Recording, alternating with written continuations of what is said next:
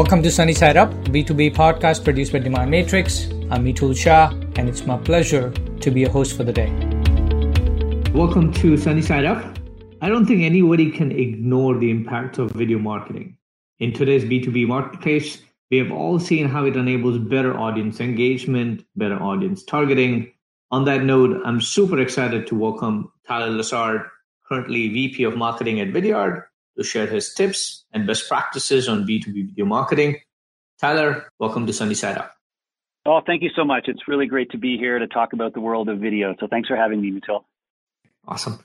Well, can you start by telling a little bit about yourself, your journey at Vidyard? And I guess it's kind of yeah. very interesting. I, I saw that uh, you guys call yourself Vidyard, and so what was the thinking pattern? Why, why, why that name?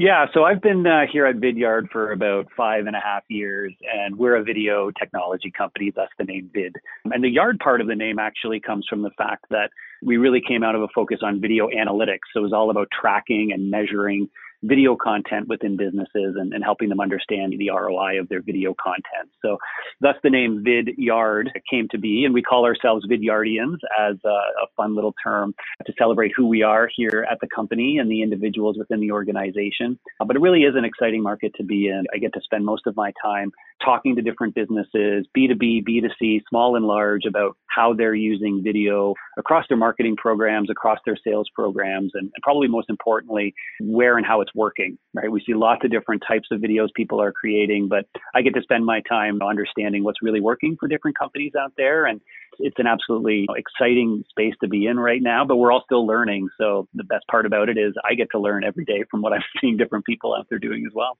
That's fantastic. So I mean, I mean, like even we following the journey here at Demand Matrix, we have kind of seen how things are kind of evolved, right? All the way from the email to the better email management, better, you know, phone or the dialing software, and now the emergence of video marketing. I mean, it's been there for a mm-hmm. while, but I think uh, over the last few years, I thought that there was a big kind of push came over and that there was a big momentum behind it.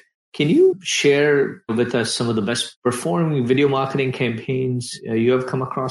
Yeah, so to your point, over the last couple of years, there really has been this surge in businesses using video. And I'll talk about some of the examples of some top campaigns, but I think it's actually important to to preface that with the fact that you know video is just becoming a lot more accessible to organizations now, which is one of the reasons that we're starting to see it really surge in the market. Is it's easier than ever to create video content.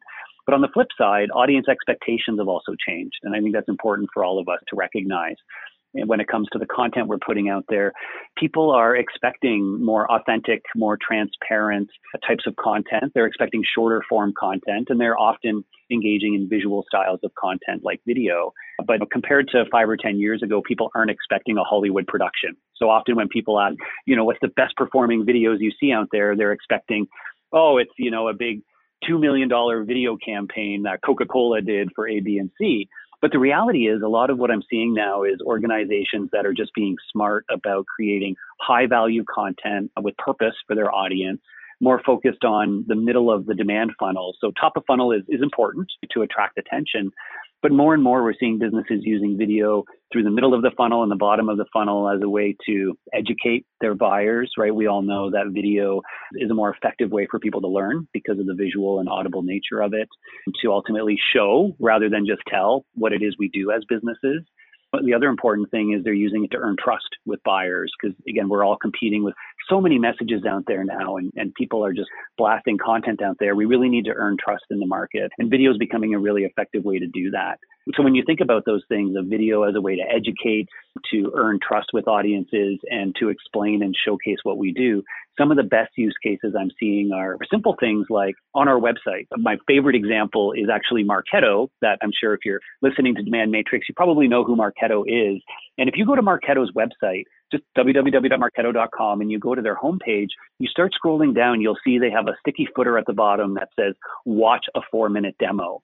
And for a lot of us as marketers, we look at that and, and, it's interesting because, you know, as B2B tech marketers, we're always so focused on request the demo or book a meeting or schedule time. And they've actually moved to this watch a demo primary call to action.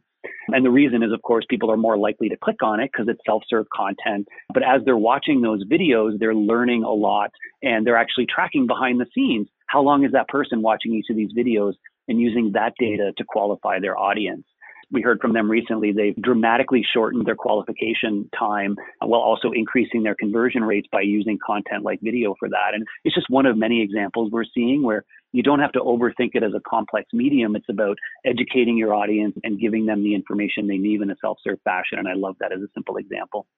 That's great. Just taking an extension to that, how would you advise a B2B marketer, you know, or even sales to integrate video mm-hmm. marketing more naturally as part of their ongoing email or the LinkedIn outreaches or any other outreaches that they're doing? It just kind of feels, mm-hmm. you know, in general, we have moved to the world where it's all about sequencing and it's all about this messages and then this message, and you should send email and then you do LinkedIn, then you do phone call, then you leave voicemail. So we are in this world of the sequences right now. How would you advise or recommend people use video as, as a means of their ongoing outreach?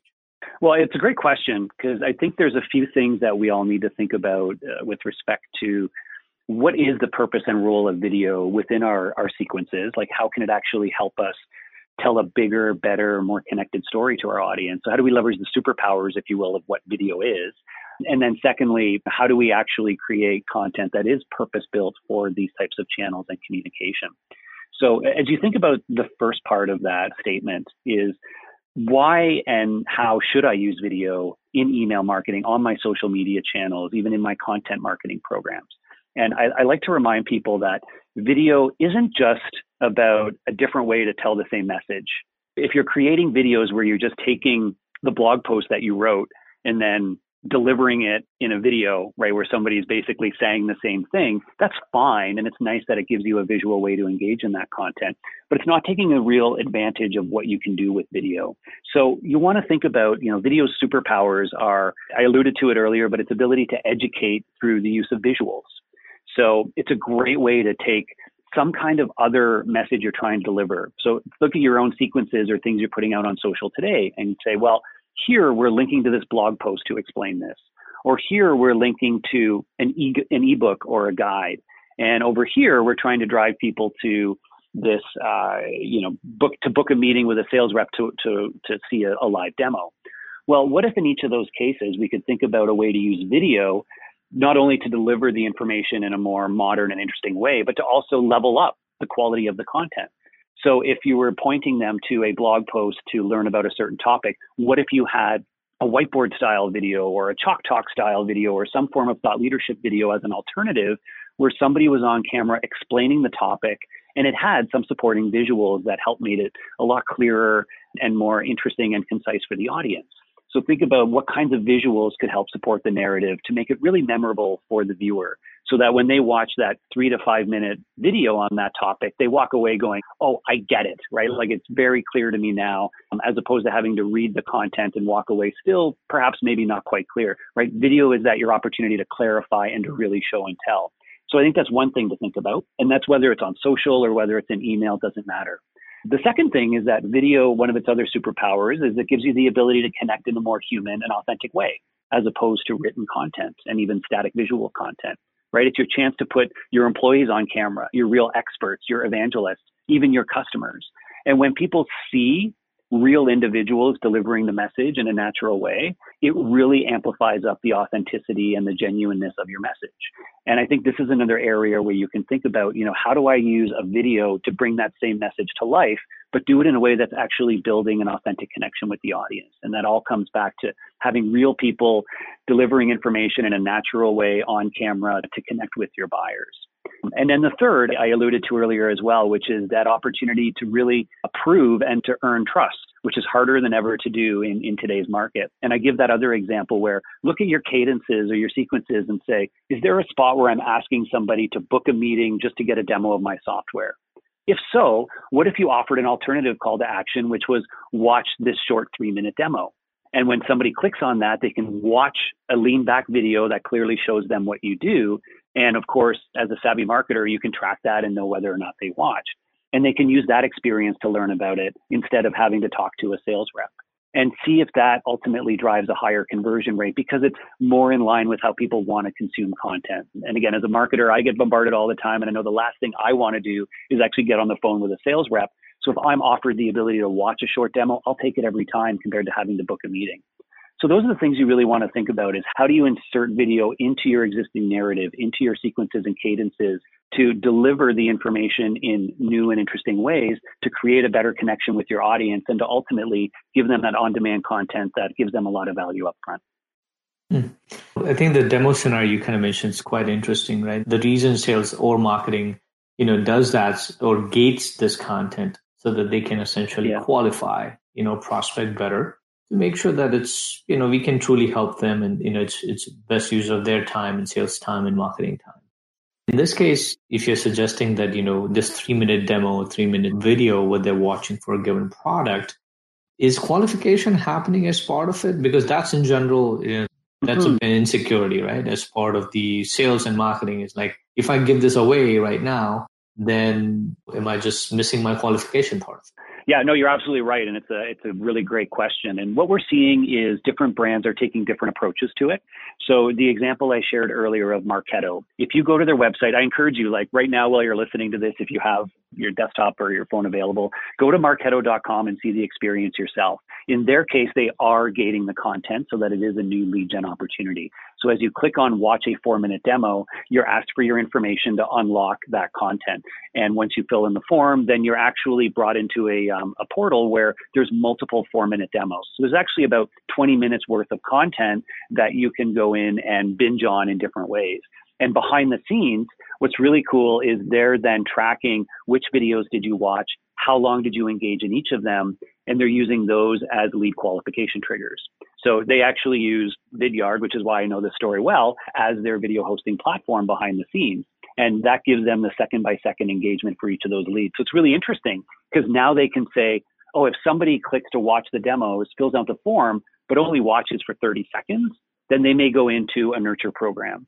But if they watch three of the videos and they spend more than 10 minutes actually engaging in that content, then we can flip that one to the sales team to have a direct follow up because we know they're truly engaged, they're leaning into the content, and they're also self educated once we reach out. So it's a really interesting idea to say use the videos to capture the lead, but then also use the engagement to qualify their interest. So that's certainly one approach. Another approach we see is offering those short demos upfront, ungated, because if you don't, the risk is your competitor does, and somebody just goes to them because they have a really friction free experience.